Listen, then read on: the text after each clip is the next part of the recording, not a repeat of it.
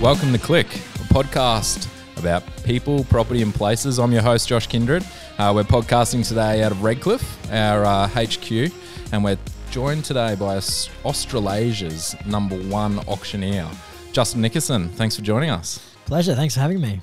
So, uh, Justin, a couple of quick facts about you. Love a piccolo. Um, that's your go-to coffee. Um, you're a massive Lions supporter, and you've called auctions all around Australia, um, New Zealand. Tell us a little bit more about yourself. That's kind of it, mate. Really, you've kind of hit the big three straight away. Um, never drank coffee before I got into real estate. Um, now trying to wean myself from three to two a day. So um, some days I'm really good at it, some days not so. Um, big Lions fan. Love the Lions since I was since I was a little kid, and um, Yep. still a little kid really when it comes Still to a little Lions. kid. And uh, and yeah, auctioneering has been my my core trade for um, better part of a decade now. Calling auctions through Australia, call auctions across the ditch, as you mentioned, New Zealand as well. Yep. Um, and do a lot of training around auctions and, and real estate in general. Awesome. So, um, so real estate. You've been in real estate for just over a decade. Um, coffee addict for just over a decade. Um, what got you into it? Um, it's a really really interesting question, and I think um, I think I'm like a lot of people. Before you go there, how old were you? when I got into real estate, Yeah, well, if I say that, everyone will know how old I am now. that's all right. Uh, I was in my early twenties. Okay. Yep. So when I came out of school, um, like most school leavers, I, I kind of I didn't really know what I wanted to do. I think you know what you don't want to do, but it's very hard to identify what you do want to do. Um, so I was a little bit kind of I'll, I'll probably go to uni and, and do a degree, which is just kind of the, the fallback for me because there was no real purpose. Um, but I actually got a job at the AFL. So I worked with the AFL for, for a number of years um, prior to leaving school and then got a job when I came out of school. Uh, worked in Brisbane, lived in Mackay, lived in Mount Isa, um, doing a lot of um, junior development and talent kind of recruitment Awesome. things. Yeah, it was really enjoyable. Um, but it's a job that probably it's a job you you struggle to do for a long time. Um, and probably there was people in it that I looked at them at their stage of their life. They might have been forty five. Um, didn't have a lot of financial wealth, which is not the be all and end all. Um, but probably didn't have a lot of personal wealth either. They had either. Right.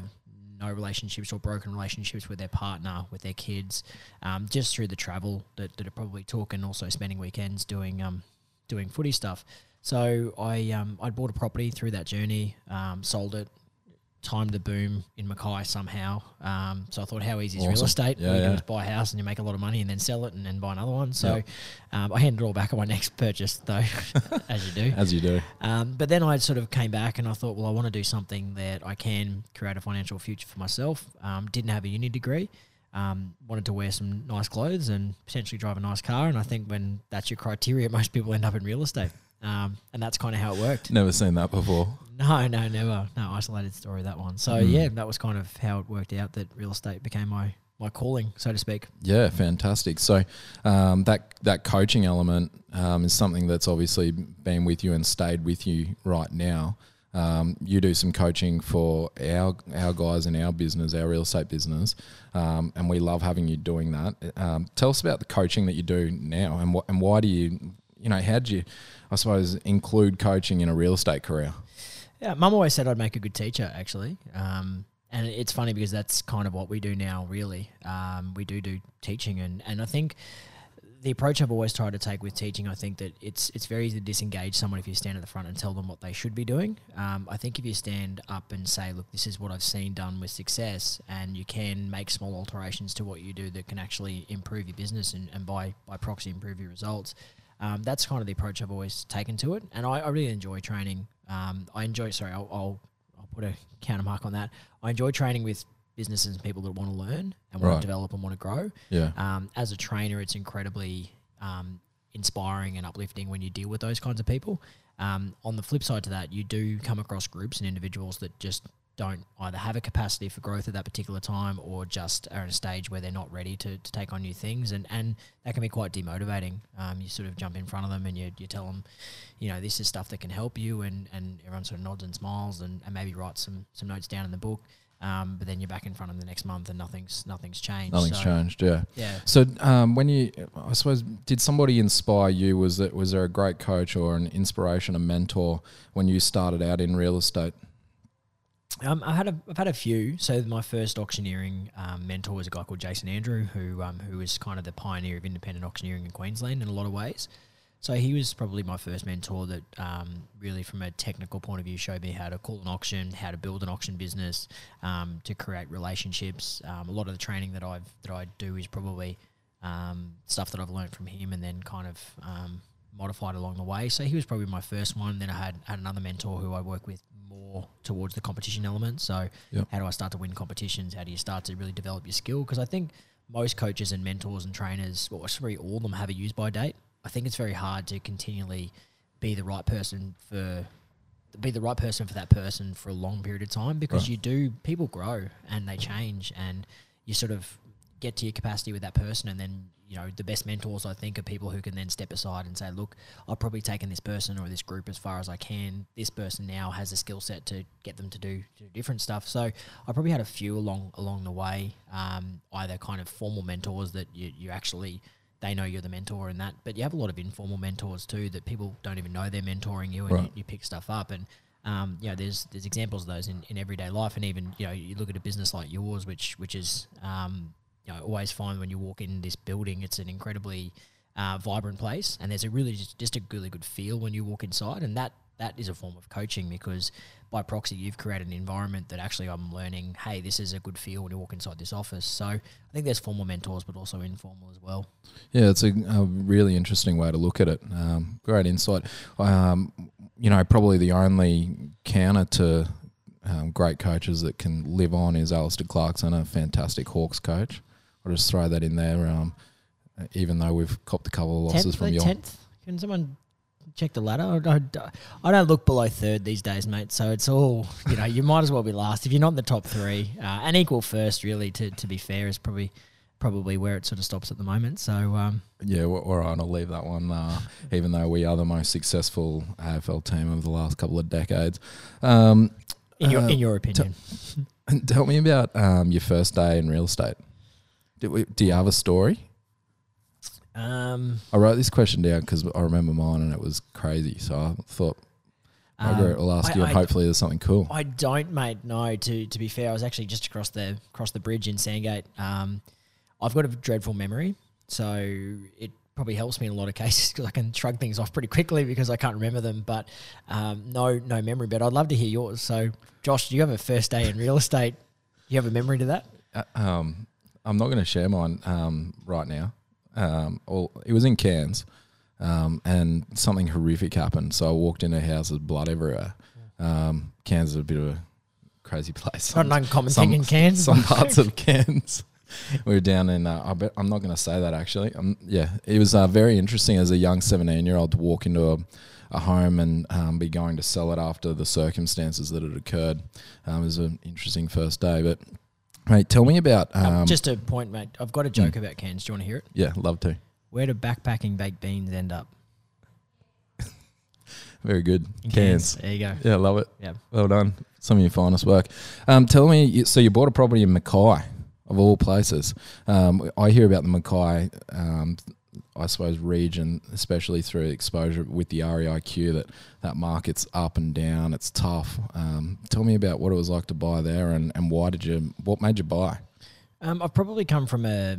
Um, I've had a strong influence my parents from a business background, and and um, my my dad's run a business for um, many years, and mum's an accountant by by profession. So I probably always had pretty sound financial and business advice. And um, when I was going to live up there, they they kind of looked at the rents and looked at the prices of properties, and and quite rightly they pushed me in the direction of buying a property instead of renting. Um, and I bought a property where you could rent out downstairs and, and live upstairs, so you kind of had that element to it as well. And um, it just timed it. It was just on the right end of the boom and and um, and did really well out of it. Um, like I said, it wasn't wasn't the precursor to every deal after that being the same, but I think it, it definitely sowed a seed. Um, and I do remember the experience we had with the real estate agent being quite ordinary, Okay. um, just in terms of follow up and just really basic stuff. And, and I remember thinking, oh, gee, that must be kind of the, the standard or, or how things work. And it, it Mm. probably, you know, you talk about mentors again in a way that person coaches you because they actually coach you in a way that to say, hey, you can do this better. Um, and if you do it the same as her, this is the experience that you're going to feel or the way you're going to feel. So um, yeah, so bought the property there and um, and just thought it was a good way to, to sort of invest and, and not pay rent, and that's kind of been foundation of thinking then for, for over and over and above. So, um, so do you um, tell us as much as you want here? Do you, you own property now? What sort of property to look for? Um, what does that look like for you? Uh, do own property now? Yeah. So um, I bought a property, or we bought a property, I should say, um, a couple of years ago. There was probably going to be a, a longer term home in Brisbane. Yep. Um, I'm I'm a bit of a sucker for a view. So Whereabouts in Brizzy? East Brisbane. Okay. Yeah. Yep. Um, property price is set to explode there. Yeah, yeah. Yeah. right um, now. In yeah, yeah, definitely right now. Yeah. Yeah, as of as of this podcast. So, um, yeah, I've always been a sucker, sucker for a view. So I've always kind of been look. I, I don't really care that much about the house. I just want something nice to look at. And over these parts, obviously, it's usually the ocean. When you're going towards the city, which is kind of where we had to be for um, work geographical purposes, it was it was a city view. So. Um, stumbled across an old Queenslander that um, that was kind of over and above what we wanted to spend, but had a great outlook on the city and the Story Bridge. And as soon as it had that, I was in. Yep. Um, and uh, and yeah, and that was kind of the, the dream from there. So um, I've always been of one that probably buying unfinished products is more me, and, and then having good intentions to renovate them, whether that happens or not. Sometimes not always the case, but that's always been my my strategy. So you bought a Queenslander, East Brisbane. Um, have you renovated? Um, look, we've we've done some pretty extensive. Um, no, we haven't. We've done a bit of yard work, and that's really about it. So Trim the hedges. mowed, yeah, I've mowed the you lawn. mow the lawn? I actually don't know, so I haven't even done that myself. So um, no, I'm not blessed with good handy, uh, good hands. So um, yeah, I get calluses just thinking about doing renovations. To be honest, Yeah, right. But Mm. um, someone else will, the next buyer. the person who's good at it will do it. Yeah, or the next buyer. That's right. But um, no, I uh, I've committed myself to um, working hard and hopefully being able to fund them and uh, and let someone else do the handiwork. Yeah, excellent. And so, um, have you got investment aspirations in property now? Um, is that is that something that you're always looking for? You obviously see a lot of property. Yeah, I've had a few investment properties across the journey um, in different areas, and and have kind of just been just different opportunities that have bobbed up, more so than a strategy to say I'm going to buy in this place or this place, or it's just kind of been oh gee that that seems like pretty good value and not a bad area, and and going a little bit on gut feel. Um, but I've probably the investment strategy I've had semi recently has been more inside businesses, more so than than um, than property, but. I also like diversification too, you know, shares and property and businesses, a little bit of everything. It surprises me, and I, I wonder if you can um, shed some light on this. It surprises me the amount of people that I've had exposure to in this industry that have bought property but really don't have a strong strategy. And it's that, well, this property bobbed up and I, you know, I went ahead with it. I can think of a guy right now in our office who's extremely successful and he's been talking about getting investment property for the last couple of years. And he, you can float one past him that he sees and he goes, "Oh, I might buy it," and then there's just no strategy behind it. What, Have you seen guys with good strategy? Um, is there a reason that that happens?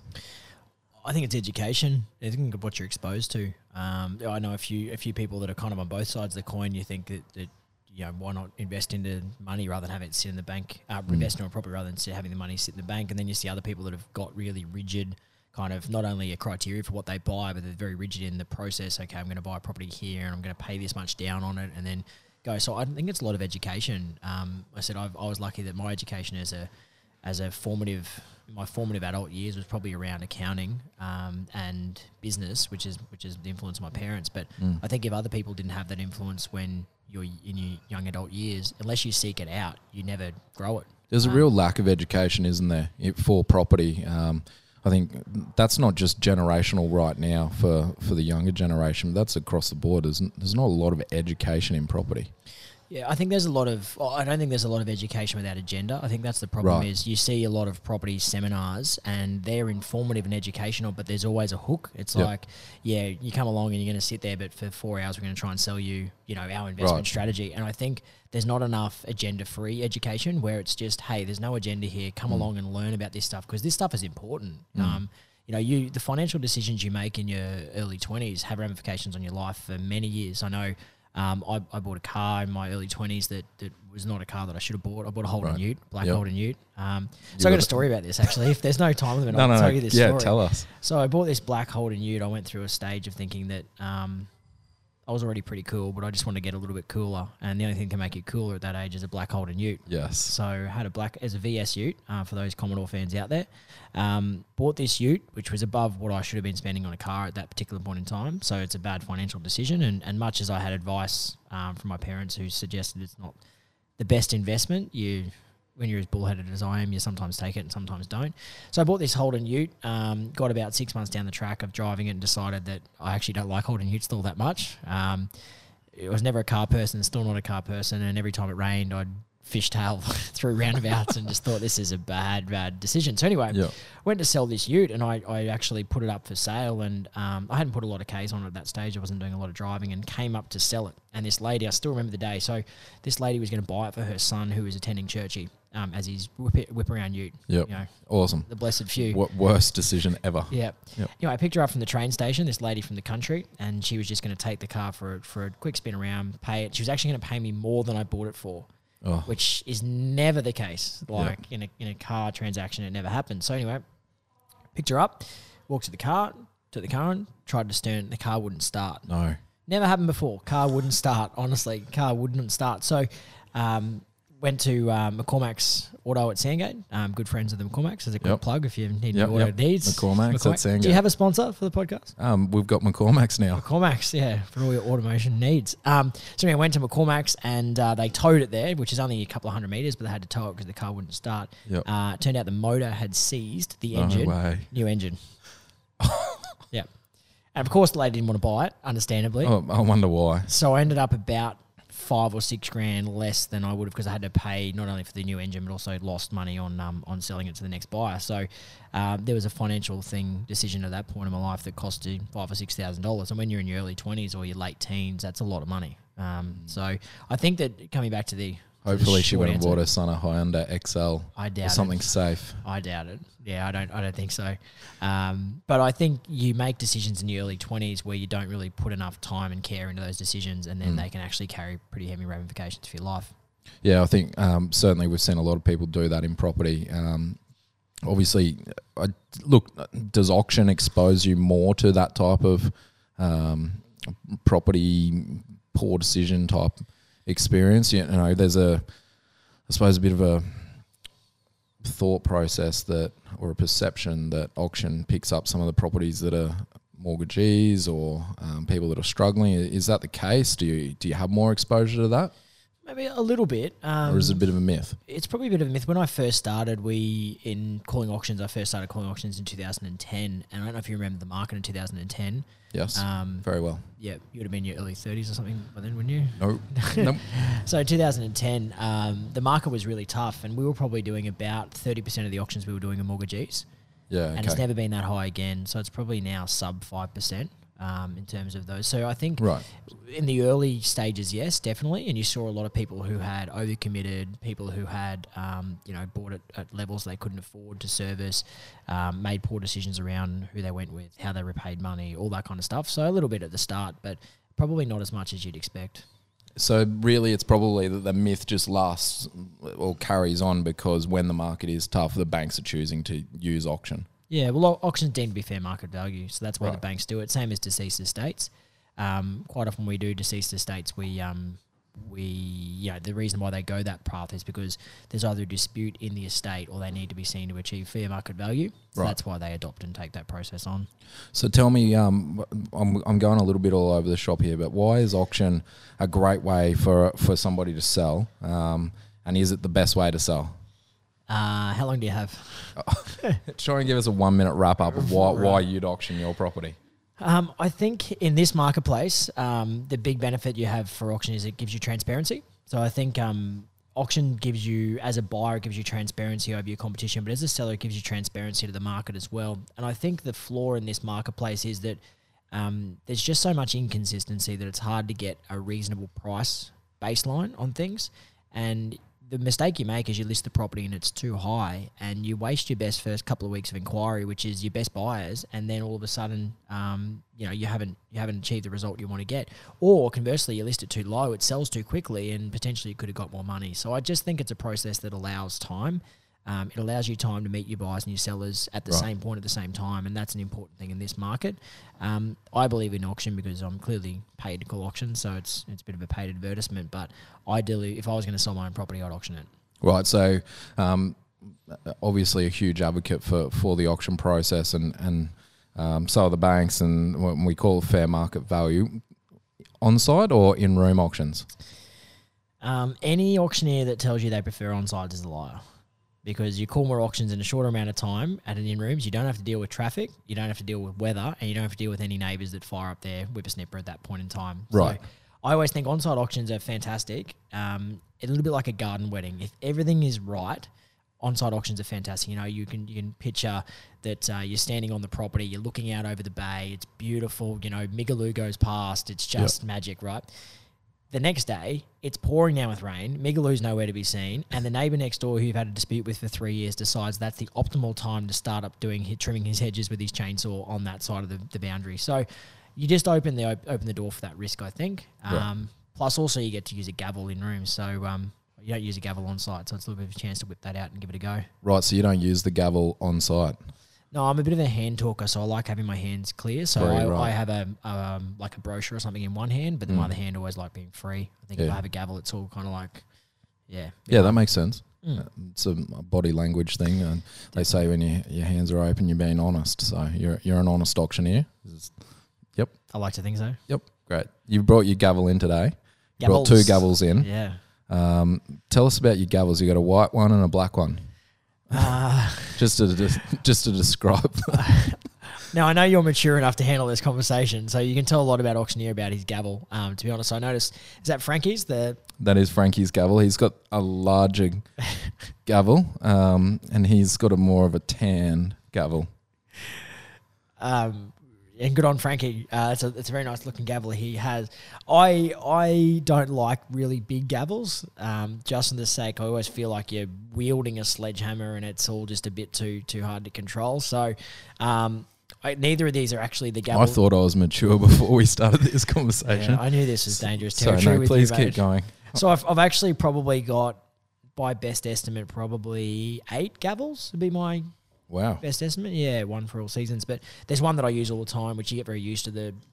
I know it sounds funny, but you get used to the size of it and the Right. feel of it. Um, that's why when you use that one's actually quite small. That that little white one It is. um, is so it'd actually be too small for me to use because you you just be fidgeting with it because it wouldn't fit in your hand well.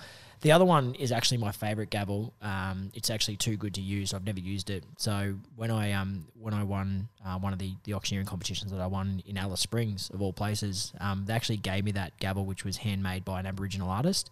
Oh wow. Um, and it's made of really really nice wood in um, from a traditional tree in Alice Springs, and he'd handcrafted it and painted it and everything. So it's a bit of, a, bit of a sentimental one that one, but I it's too good to use. So um, so it's just a display gavel only. Display gavel. What? Why do you have eight gavels? Sorry, I just had to ask. Um, uh, you kind of just accumulate them, to be honest. Um, It's quite funny sometimes when you do um, charity auctions or you do uh, events for people, they actually give you a gavel. Okay. you're sort of like, well, pretty sure I've got a gavel already, but thanks for the thanks for the Thanks thought for the all the gavel. same. Yeah, it's like um getting a builder to come around and build you a new kitchen and give him a hammer at the end of it. Like, here you go, mate. Didn't think you had one of these, so here you go. Um, Yep. But no, I've, I'd actually very rarely use them other than in rooms, so I, I probably just accumulate them and then don't use them. One of my my um, best mates who um, does some woodwork on the side as a side business. He's got Elm Handmade, second sponsor. Elm handmade. Elm Handmade, yep. Yep. So for all your woodwork needs, he can um, help you out. Where Where is he? Uh, he's in South Australia. Okay. Yep. So, Love mate, you've done some travel. Alice Springs for for a gavel. You got a South Australian gavel. What's your favourite place? What's your favourite place to call an auction? Mate, that's tough. Um, that's really tough. Favorite place to call an auction or favorite place to go? C- call an auction. Um, I actually really like. I really like the Baysides. I actually like both Sandgate and also we do a lot through Wynnum in that area as well. Okay. Just something about being near the water that I like. Um, and both of them are a little bit quieter. We do a lot, lot of auctions on the coast, but the coast is a bit busy. Okay. But I think either of the Baysides would be my favorite. yeah. Excellent. All right. And so, what, what's your favourite place to go? Uh, the Gabba. The world. What the like in, in the the, world? You'd you'd go. Ouch. Um, or anywhere where the Lions play the Hawks. No, favorite place in the world. Uh, I've been to America quite a few times. I'm, I really like America. Um, I'm actually a big NFL fan as well, so I've been Okay. in Minnesota a lot because I follow Right. the Vikings. So um, if I had the trip of going, if I had the choice of going on a trip anywhere, I'd probably go to Minnesota and watch the Vikings. what what is it about Minnesota that you love? Just it's so different to here. Everything's different. It Yep. snows, which you don't get here. It's um, just America's different. It, there's a lot of similarities. We, we speak the same language. We we're fundamentally, you know, in a lot of ways the same people, but they're just it's just different in the way that it that it exists. So, uh, and there's some beautiful countryside there as well. Now you're an extremely successful man. Um, congratulations. Um, Justin's ex- successful in the next few years. He decides he's going to retire early. Um, where do you choose to retire? Sunshine Coast. Sunshine Coast. Why? Um, Specifically, Noosa, Mooloolaba, well, Kings Beach. There's a debate that's going on about this at the moment. So I really like the north end of the coast. Um, so I really like that stretch between kind of Noosa and Coolum. Okay, Um, Sunshine Beach. Sunshine Beach, Sunrise Beach, Yeah. Marcus Beach. Um, but my, my partner, she really likes Caloundra. Right. Um, the, the, I, I like Caloundra. She's a little bit more down to earth. Well, the, the only problem I have with Caloundra is I'm not 85. So I think it would Right. be really nice if, if I was 80 to live down there. But um, I think she'll probably win. So we'll probably be on the southern Good. end of the coast. But I did see Pat Rafter sold his house recently for 17.5 mil. So um, Goodness me. if you guys do a few more auctions, it could could just be the chance. What's the most expensive auction you've ever called? We sold one on Hedges for 8 point, 8.8 mil. Wow. Um, we sold one last week actually in Paddington for 7.35, but I think Hedges at 8.8 is the highest. Okay, excellent. Yep. And you call auctions in New Zealand. What's it like to go over there? Uh, it's good. Yeah, different marketplace. So um, it's it's a really buoyant marketplace and, Mhm. and still quite strong. They think it's it's sort of flattened a little bit because the market has changed, um, stepped back a little bit there. But their market is still be better than ours or superior to ours. So it's enjoyable and it also is professionally challenging. And I think you need a challenge after a while. Like it's different legislation. It's it's Right. different. Although there's some similarities, it's different buyer dialogues, different seller dialogues, um, different word terminology around land and things like that. So it does keep you on your toes a little bit because you are constantly challenging yourself and preparing differently. Yeah, awesome. So, um, I suppose, what does the next few years look like for you? What does give us a tip on on property? Give us a tip on where the southeast Queensland market's going, the Australian market. You've got so much exposure. Um, you probably see more property than than anybody that gets to see property. Give us a bit of a rundown on what it looks like in the next few years.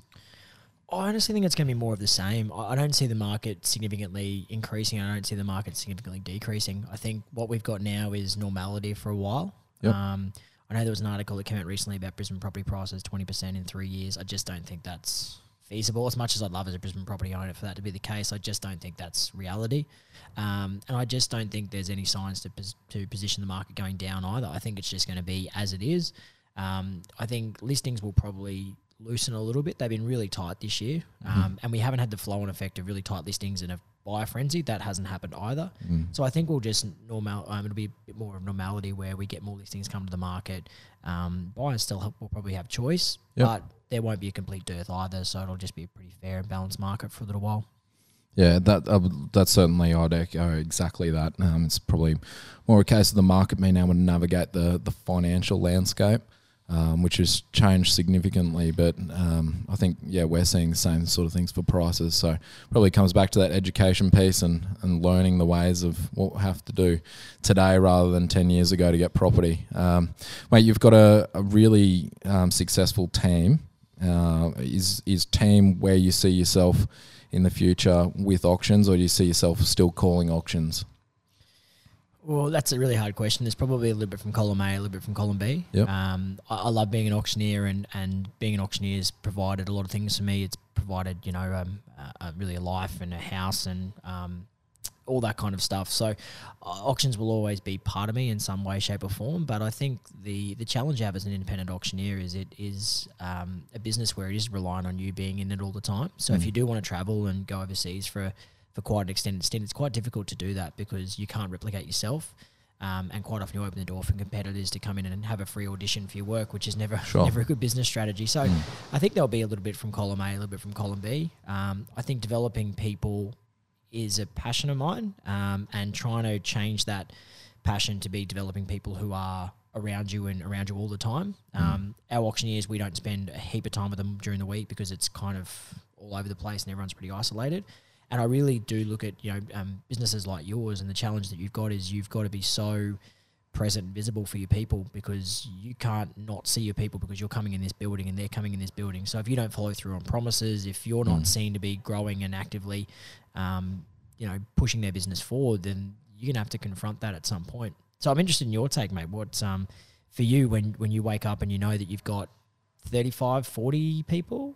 What's your staff number now? Um, I think we're about fifty or sixty. Yep. No, yeah, across the businesses, yeah, there's there's probably a tad over sixty now. So when you know every morning when your when your eyes wake up and your head comes off the pillow that you're going to have 50 or 60 people looking at you that day for Mm. direction and leadership, how does that sit with you and how do you carry that without letting it destroy you really? Um, the number of people's not the challenge. Um, and I can speak to that probably because I started with me and then went to one person, and that was hard. And I think of tradies that are, you know, go and put their first apprentice on, and then they get rid of their next apprentice, and then the next one, and the next one, and they never get past two or three staff. Um, I don't think it matters if you've got one staff member or you've got 60 staff members. It's you go through different levels of, of hardness. I, I think that the key for us is having a common goal that you know I wake up and we're thinking about what, what that common goal is and then really my job now is trying to rally everybody to be able to see that common goal and understand it and interpret it and then do great things to achieve that so um, So I mean a follow up question if you don't mind on that. this is now my podcast. So yep take Justin over Nickerson podcast. Welcome. Josh Kindred, our first guest. Um, Josh, what's what's been the most rewarding moment for you as a leader? Individual moment. Yeah, uh, individually, I'd I'd just go to a lot of our people that have developed from really nothing. Have you got an Um, example on someone? Um, I've got a, I've got a few really cool examples. Um, we've got a young girl in our business, um, Brooke.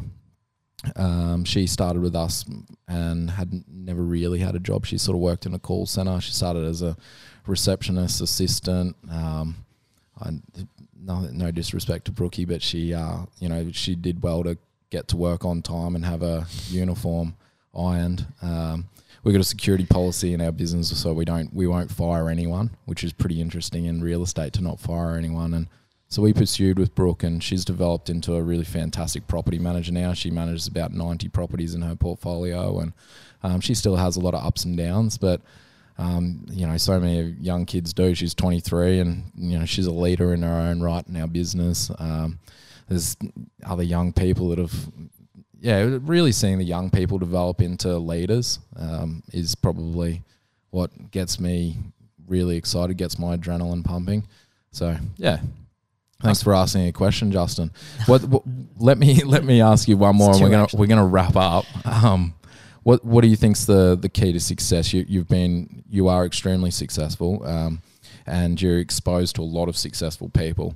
Uh, and Aust- Australasia's number one auctioneer. What- What's what's your key to success? Formally. I'm not currently. Formally, Formally. formally, you've you been formally successful, not currently successful, but I hope, to get, I hope to get back there one day. yeah.